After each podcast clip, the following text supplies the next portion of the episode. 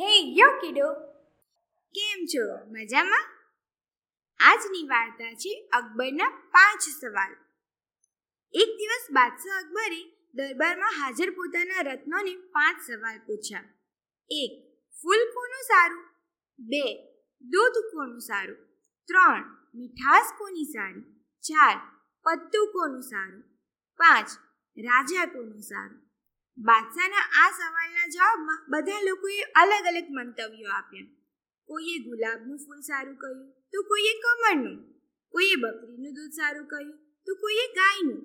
કોઈએ શેરડીની મીઠાશ કહી તો કોઈએ મધની. કોઈએ કેળાના પત્તા કહ્યા તો કોઈએ લીમડાના. કોઈએ રાજા વિક્રમાદિત્યને સારું કહ્યું તો કોઈએ રાજા અકબરને. બાદશાહ અકબર કોઈના પણ જવાબથી સંતુષ્ટ ન થયા. ત્યારે તેમને વિચાર આવ્યો કે બિરબલ કેમ ચૂપ છે?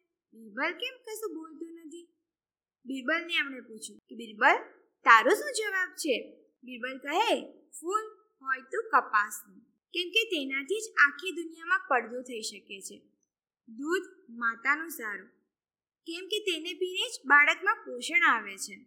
મીઠાશ વાણીની સારી. કેમ કે તેને બોલનારની સાથે સાંભળનારના સંબંધ પણ સારા બનાવે છે. પત્તું પાનનું સારું હોય છે. કેમ કે તેને ભેટ કરવાથી શત્રુ પણ મિત્ર બની જાય છે. રાજાઓમાં દેવરાજ ઇન્દ્ર સૌથી સારા છે.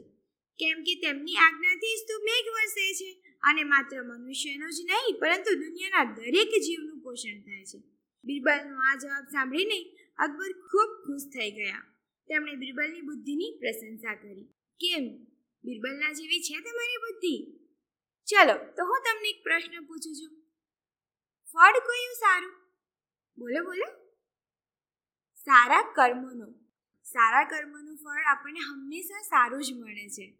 તો બસ, આવી જ વાર્તાઓ સાથે જોડાયેલા રહો. Stay tune bye bye